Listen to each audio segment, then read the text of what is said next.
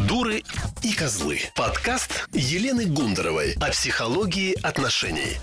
Добрый день, дорогие друзья. Это Елена Гундарова и мой подкаст о психологии отношений. Сегодня мы с вами поговорим о мире женском и мире мужском. Как они взаимодействуют, как проявляются и как это влияет на нашу жизнь. Мы говорили уже о том, что счастье человека, его качество жизни зависит от того, насколько ему комфортно чувствовать себя в своем поле, скажем так, да, в своем теле, насколько он уверенно и спокойно себя чувствует, он или она, женщиной или мужчиной. И если мы с вами представим человека или женщину или мужчину, которые чувствуют себя гармонично, чувствуют себя реализованной э, или реализованным, что я настоящая женщина или я настоящий мужчина. И воспринимают себя как проявление женских или мужских качеств в сбалансированном таком формате, то, наверное, мы можем предположить, что такой человек гармоничен во многих проявлениях, не только в отношениях, но и в реализации, и в деньгах, и в деятельности – и любую сферу мы возьмем, здоровье, красота, скорее всего, этот человек себя чувствует и проявляет гармонично. Гармоничный человек гармоничен во всем. А как же к этому прийти? А, наверное, если мы с вами оглянемся вокруг, то увидим, что вообще-то таких людей не так много. А, иногда нам может казаться, особенно в эпоху Инстаграм и других социальных сетей, что о, вот это-то точно там супер женщина, она вот у нее все хорошо, как она это показывает и демонстрирует, или это настоящий мужчина. Но если к такому человеку приблизиться поближе, я думаю, что вы согласитесь со мной, что очень часто проявляются те стороны жизни, которые ну, не демонстрируется, что, в общем-то, естественно, да, мы стараемся показать э, свои реализованные, красивые, хорошие стороны жизни и подальше спрятать то, что не очень пока получается. Но мы увидим, что вообще-то таких вот реализованных по-настоящему глубинно людей, комфортно себя чувствующих в этой жизни, их не так много. Да? Мы все немножко потерянные, немножко ищущие, задающийся своими вопросами, ищущий свои ответы. И, ну, наверное, это человеческая природа, это нормально. И в какой-то момент, изучая этнопсихологию, я увидела, что у русского народа, в русской мистической традиции было очень четкое понимание того, что такое женская природа и что такое мужская природа – Наверное, вы так или иначе, если вы меня слушаете, если вам интересны эти темы, то вы, наверное, слышали о индуистских, например, или о даосских практиках, подходах, которые как раз тоже изучают, да, там Шива и Шакти, да, подходы, например, в тантре используются, женские мужские энергии в даосских практиках, безусловно. И я их тоже изучала. Но почему-то для меня не было сформировано простого и понятного образа, который бы отразил суть женского и суть мужского. До того момента, пока я не увидела, как это трактует русская мистическая традиция. Вот сейчас с вами поделюсь. Причем это настолько емкий и сильный образ, что его, как говорится, развидеть уже не получится. Однажды это узнав, однажды это увидев, вы будете всегда этим руководствоваться. И что очень главное, вы будете видеть в себе и в других людях проявления женские мужские. Вы будете помогать проявлять себе и другим людям проявления женские и мужские. И таким образом вы будете помогать себе и другим быть счастливыми. А еще в конце этого выпуска нас всех ждет сюрприз. У нас будет неожиданная концовка. Это я вас так интригую, чтобы вы слушали меня внимательно и ожидали эту неожиданную концовку сюрприз. Так вот, э, этнопсихология предлагает нам обратиться к самой заре, к самому началу пути человека на Земле, когда душа приходит на Землю, э, ребенок становится девочкой или мальчиком. И вот наблюдая за проявлениями женского и мужского у девчонок и у мальчишек, до 3-5 лет, пока они еще не завоспитанные, да, потому что мы понимаем, что чем старше человек становится, тем больше социального влияния, тем больше накладывают свои отпечатки родители, родительские травмы. Но в маленьких детишках можно увидеть прямо отголоски тех энергий, тех задатков, с которыми они пришли. Это очень интересно за этим наблюдать. И мамы, бабушки, там, тети, дяди, те, кто имел возможность наблюдать за маленькими детишками, скорее всего, со мной согласятся. Мы часто обсуждаем этот вопрос на тренингах, и в моей книге я обсуждала этот вопрос, и неизменно он рождает такой очень живой отклик. Давайте начнем с девочек. И здесь очень простой э, такой вот вопрос, который, кстати, очень полезен вообще всегда для того, чтобы определять задачу души. Э, когда мы хотим понять, чего же хочет душа, надо спросить себя, а чего я хочу, чего я люблю. Взрослому человеку пробиться к своей душе бывает непросто, потому что там включается ум, включаются какие-то такие вот социальные моменты. Но если мы посмотрим на девочек или мальчиков, а, у которых ум еще не так громко умеет разговаривать, то мы увидим их суть, мы увидим, куда стремятся их души. По их проявлениям, таким непосредственным, детским, искренним, мы можем видеть, чего же хочет женская душа и чего же хочет мужская душа. Если мы понаблюдаем за девчонками, за маленькими девочками, как я уже сказала, а, и вспомним, что они любят. Ответы приходят сами собой. Да, это наряды, это бусики, это мамина помада, предмет вожделения, это каблуки. Все, что связано с наряжательством.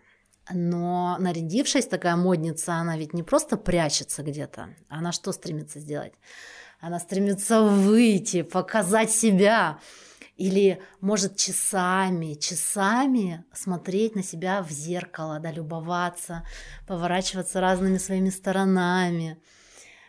И любоваться собой, буквально любоваться собой. С этим соглашаются все мамы, э, дочек, те, кто были когда-то девочками, помнят себя. Что еще любят девочки? Девочки чуть постарше любят играть в домики. Я вспоминаю свои домики, которые мы с подружками устраивали, набросив плед на диванные подушки, и там, разложив все аккуратненько, принеся туда посудку, своих там куколки, игрушки все, укладывали спать лошадок и мишек и так далее. И я вспоминаю другую маленькую девочку, которая буквально под каждой ножкой стола или стула у нее кто-то спал. Там вот здесь пупсик, маленькая игрушечка, там медвежонок, и все были укрыты, все были накормлены, градусники им были все поставлены, то есть все вот так, и нельзя было никого потревожить, потому что все спят. И вот весь дом представлял собой вот такой вот один большой уютный домик, да, девочки играют в домики. Если мы посмотрим на сегодняшние отделы Э, игрушек, да, и увидим там вот эти все наборы бесконечные для разных игрушечек, для разных э, зверюшек и так далее, они все про домики. И девочки могут часами этим заниматься. При этом, э, если мы вдруг мама скажет, ты знаешь, дорогая, убери это все, там, убери, сверни этот домик, значит, игра закончилась, что-то надо с этим сделать. Девочка, конечно, расстроится, домик уберет, но на следующий день она придет в это место, и она будет строить новый домик с не меньшим энтузиазмом, с не меньшей любовью, и еще лучше там все будет устраивать. То есть у нее никогда не будет вот этого чувства, которое появляется у взрослых женщин, да блин, опять я только порядок навела, а здесь вот мне все разрушили, все мои домики, всю мою красоту, все нарушили. Нет, девочка будет еще лучше, все еще красивее делать. Если мы будем продолжать наблюдать за девочками, мы увидим, что девочки выделяют мужчин и умеют виртуозно строить им глазки. Причем не любому мужчине, а только тому, кто нравится, кто по душе. И вот иногда в транспорте или где-то вот в скоплении народа можно увидеть, что девочка ходить не умеет, ей месяцев 9, 8, и она, сидя на руках у мамы или у папы, моментально выцепляет взглядом из толпы того, кто нравится, и виртуозно одним взглядом, движением ресниц привлекает к себе внимание.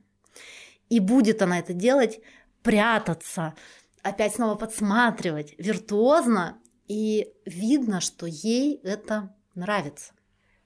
Возникает вопрос у наблюдателя, у мудрого, откуда у маленьких девчонок, которых никто этому не учил, откуда это?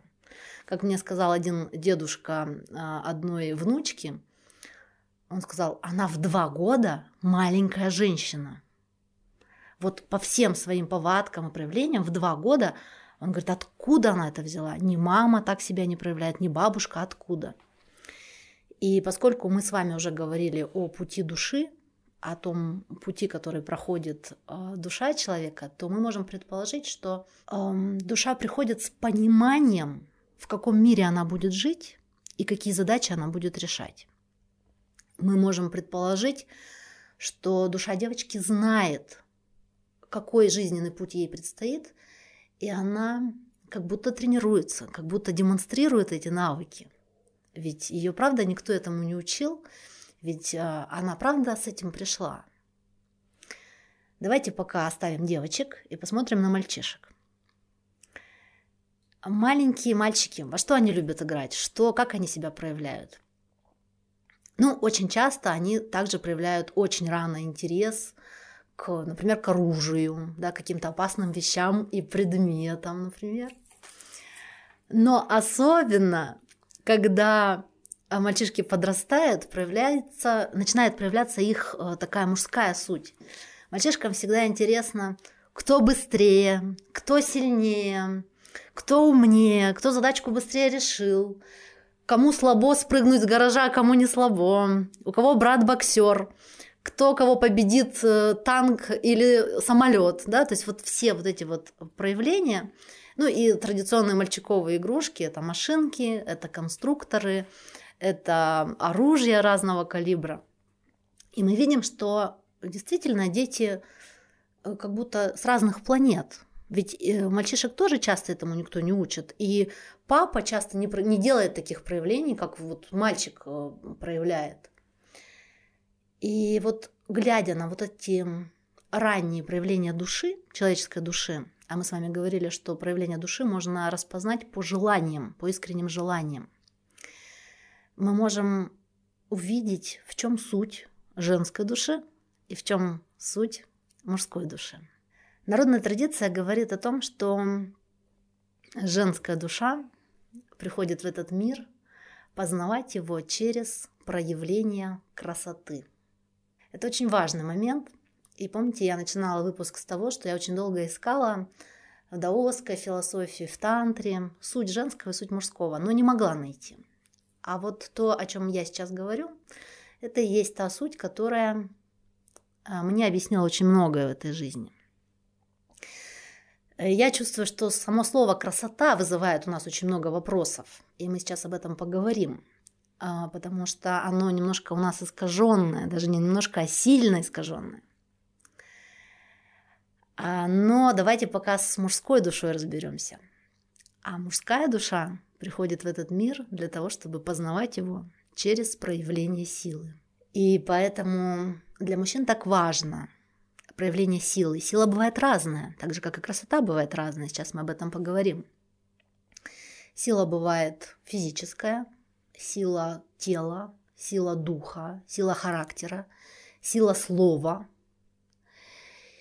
сила поступков.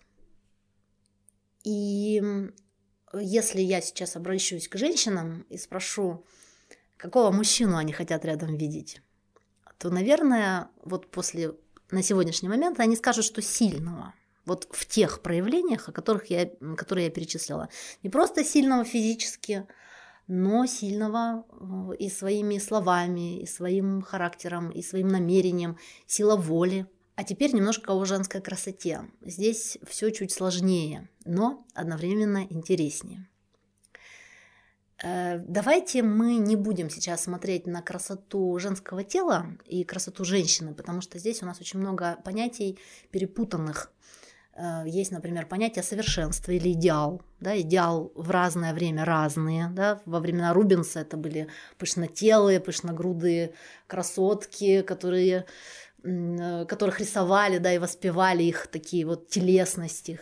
А в какие-то времена это были совсем худенькие, такие андрогинного типа женщины, тоненькие модели, даже вот на нашей э, жизни, да, например, 80-е годы это были спортивные фигуры, сейчас это, ну, кстати, тоже спортивные фигуры, да, вот идеал, идеалы меняются. То есть идеал это не красота, идеал это соответствие неким канонам, которые имеют свойство меняться. Есть такое слово, как привлекательность. Это тоже связано с красотой, но слова разные, и суть этих понятий разная. Что такое привлекательность? Привлекательность – это умение привлекать, ну, соответственно, кого-то или что-то. Ну, если говорим о женской привлекательности, то это умение привлекать мужчин.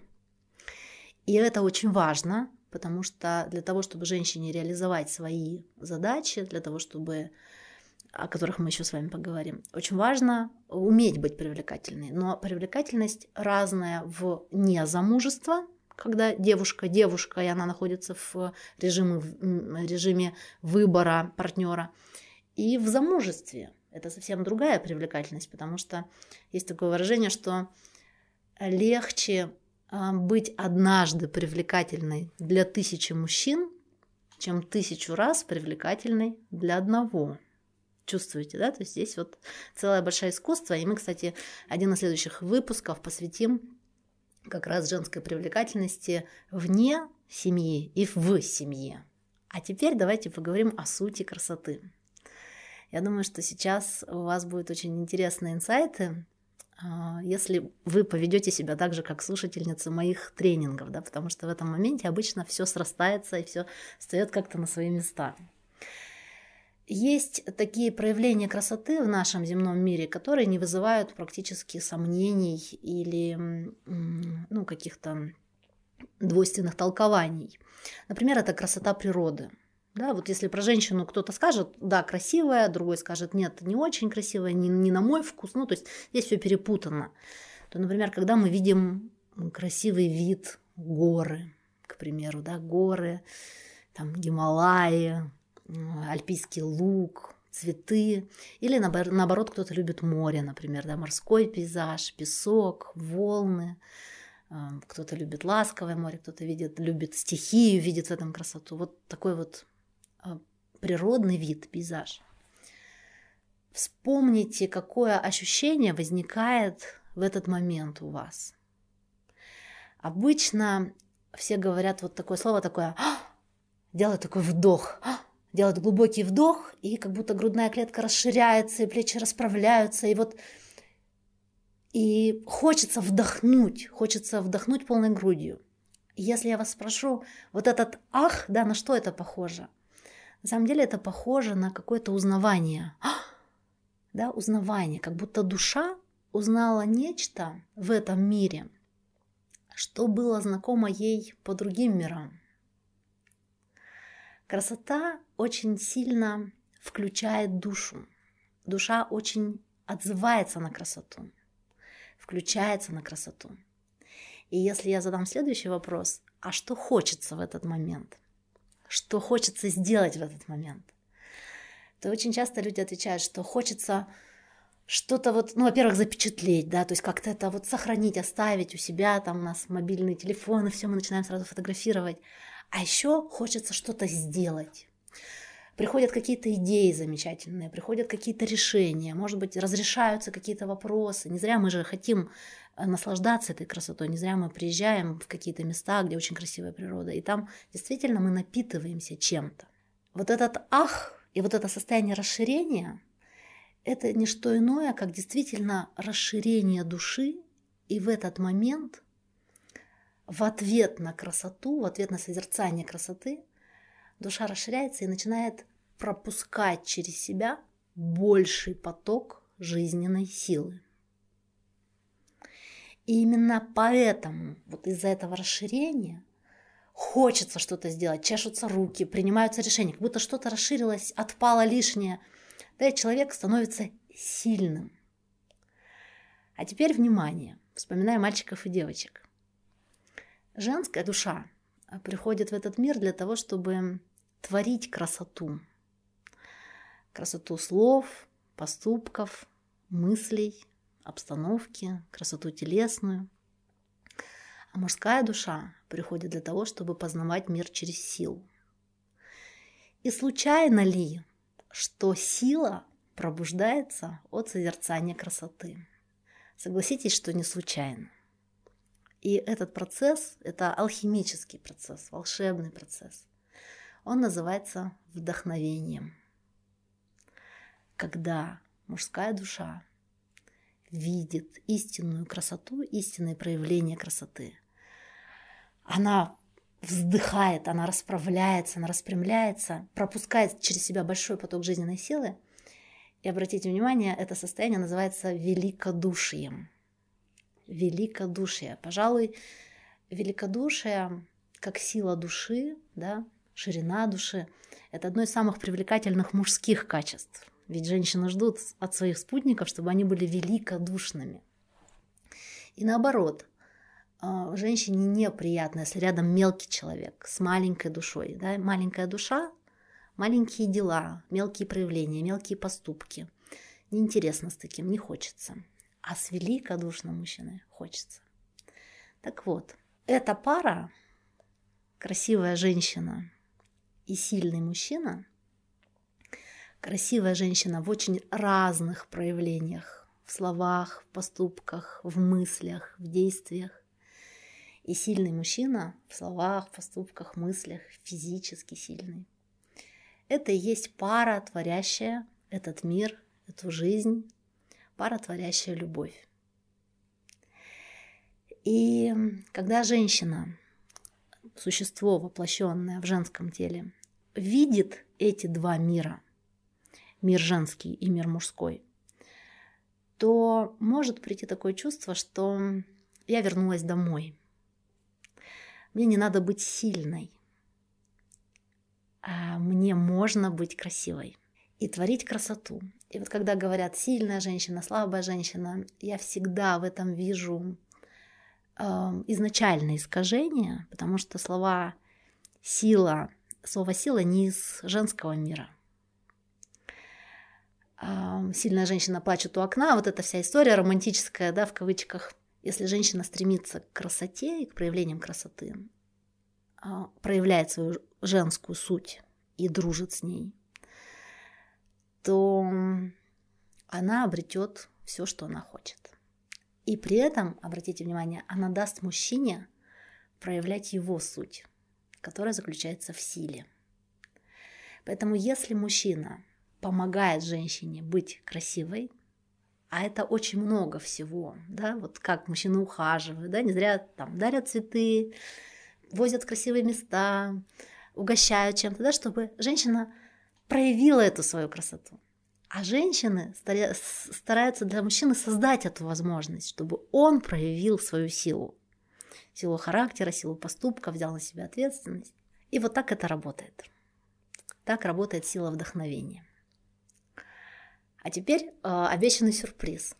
Э, сюрприз мне надо было бы вам дать через какое-то время, чтобы вы переварили да, то, что вот я сейчас рассказала.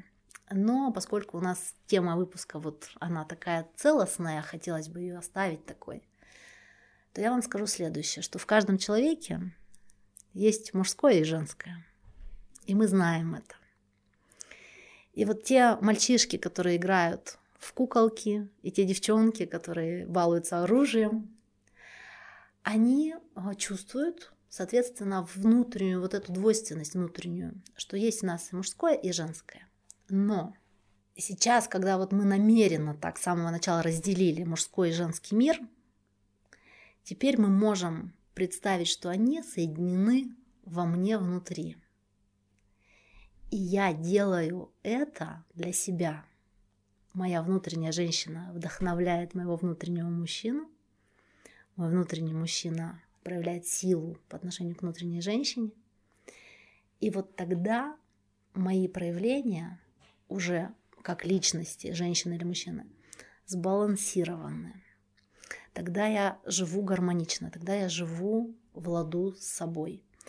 И когда я вижу в других людях эти проявления благостного, скажем так, женского и благостного мужского, и, то я помогаю им также развивать себе благостное женское или благостное мужское. Например, если мы хотим порадовать женщину или сделать ей комплимент или подарок, если мы сделаем что-то связанное с красотой чего-либо, там подарим, не знаю, косметику или какую-то красивую штучку, или украшение, или там, не знаю, дадим денег на одежду, или скажем, ты так чудесно сегодня выглядишь, то мы усиливаем ее женскую природу. И мы не ошибемся никогда. И если мы мужчине делаем комплименты о его силе и дарим подарки, которые подчеркивают его силу, силу характера, силу воли, и мы говорим, ты так сегодня справился, ты ты сделал то, что никогда никто не мог сделать, да, подчеркивая его силу, то мы в нем усиливаем вот это, усиливаем силу. А еще хочу такое вот интересное следствие сказать, и я думаю, что это будет уже одна из финальных мыслей сегодня, но она связана с нашими будущими выпусками. Я наблюдала много раз и сама проживала страдания женщин, которые вынуждены жить в мужском мире. Мы можем жить в мужском мире. В нас же есть мужская часть. И она проявляет себя. И она, более того, я знаю и сама такая, а, что мы дадим фору любому мужчине, извините, в силе. Понимаете? Но делает ли это нас счастливыми? И здесь э, есть такое понятие, как подвиг. Смотрите, сейчас тоже следите за мыслью, тонкий такой момент. Что такое э, подвиг? Это когда я чего-то не могу, ну, мне тяжело, но я это, блин, беру и делаю, рас, расширяю свои границы, расширяю, да, подвиг, подвиг, двигаю, двигаю. И женщина в этот момент себя чувствует героиней. Героиней я же смогла, я же смогла, она усиливает свое мужское, но где-то в глубине нее, да, в глубине души есть ощущение, что что-то я не то делаю. Я очень часто привожу такой пример, очень яркий, там, допустим, женщина-домохозяек, которая уже в возрасте, например, наших мам или бабушек, которая говорит, вот я артритными руками сегодня драила ванну, все там стерла себе, надышалась хлоркой, да? Женщина что сделала? Совершила подвиг и она страдала, она весь день страдала. И если ей кто-то из ее детей скажет, что мама, да зачем ты, ну что же ты так, вот зачем, я бы пришла, я бы сделала, как вы думаете, что она скажет? Да нет, лучше меня никто не сделает, да как же так? Мы скажем, мама, ну вот же дома работница, вот пусть есть специально обученные люди. Да нет, чужой человек в доме, чувствуете, да? То есть, если женщина хочет страдать, никто ее от этих страданий не избавит она воспроизводит постоянно это страдание. И здесь еще работает, знаете, как хитро. Почему она говорит об этом? Она могла бы же там тихонечко помыть эту ванну, и все, и все, семья наслаждается чистотой. Нет, она же жалуется, да, она же говорит, вот, посмотрите. Потому что подвигом принято что делать? Восхищаться. То есть она ищет энергию восхищения – а как восхищение работает? Когда я кем-то восхищаюсь и говорю, например, вам там, вы так чудесно сегодня выглядите, у вас такая, такой стильный прикид, вы так замечательно одеваетесь, что хочется? Хочется еще больше, стильнее еще одеваться, да, еще больше развивать эту свою сторону. То есть ту силу, которую мы принимаем э, от восхищения, мы вкладываем в то же самое. И с нашей страдалицей круг замыкается. То есть в мужском мире – в мире подвигов женщин, женская душа страдает. И она, э, ну, как бы никто ее оттуда вытащить не может из этого круга, пока она, наконец, сама не решит. А что же происходит в женском мире? А в женском мире женщина позволяет кому-то совершить ради себя подвиг.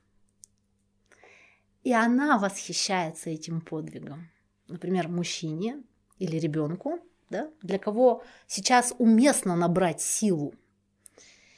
И она проявляет искреннее восхищение, и эту энергию восхищения ее рыцарь куда тратит? На новые подвиги. Женщина, которая вдохновляет собой, называется музой. А женщина, которая все время страдает в мире подвигов, называется жертвой. И таким образом у каждой из нас есть выбор в каждый момент времени увидеть это, увидеть эту тонкую разницу и увидеть, что любое действие в нашей жизни может быть либо проявлением а, женской сути да, и идти из красоты, или может быть проявлением женского страдания и быть подвигом. Причем даже если это какие-то женские занятия. Например, можно же, допустим, краситься с ощущением ой, опять этот макияж, сколько можно, я устала, я не хочу, да, и я знаю таких женщин, которые там, о боже, там заниматься собой, это же, это же ужас, то есть она страдает, вроде бы она занимается женским делом, но она при этом страдает. Или женщины, например, которые занимаются детьми, и для них это подвиг, да, то есть она делает не женского это состояние, а из состояния подвига, и мучается, и страдает. Или кто-то занимается например, домом, да, вот, вот это то, что я говорила, а, да, сколько можно, вы тут там топчут и топчут. У меня был на тренинге однажды такой интересный случай. Собрались очень разные женщины, и мы обсуждали вопрос о женских страданиях. И я говорю, ну вот вы чего хотите? Я хочу избавиться от страданий. А чего ты страдаешь? На работе. Меня задолбали. Я не могу уже. Я так хочу не работать. Хорошо, другая участница говорит. Да, вот ты устала на работе, а я задолбалась дома. Я задолбалась, я не могу, я с ребенком, я хочу работать, да, я хочу уйти от этих страданий.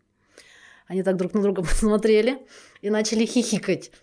Я говорю, девочки, так все понятно, да? То есть страдать можно. А есть кто-то, кто не работает, и у кого нет детей, та задолбалась, вторая задолбалась с детьми, и она страдает, и поднимается сразу несколько рук.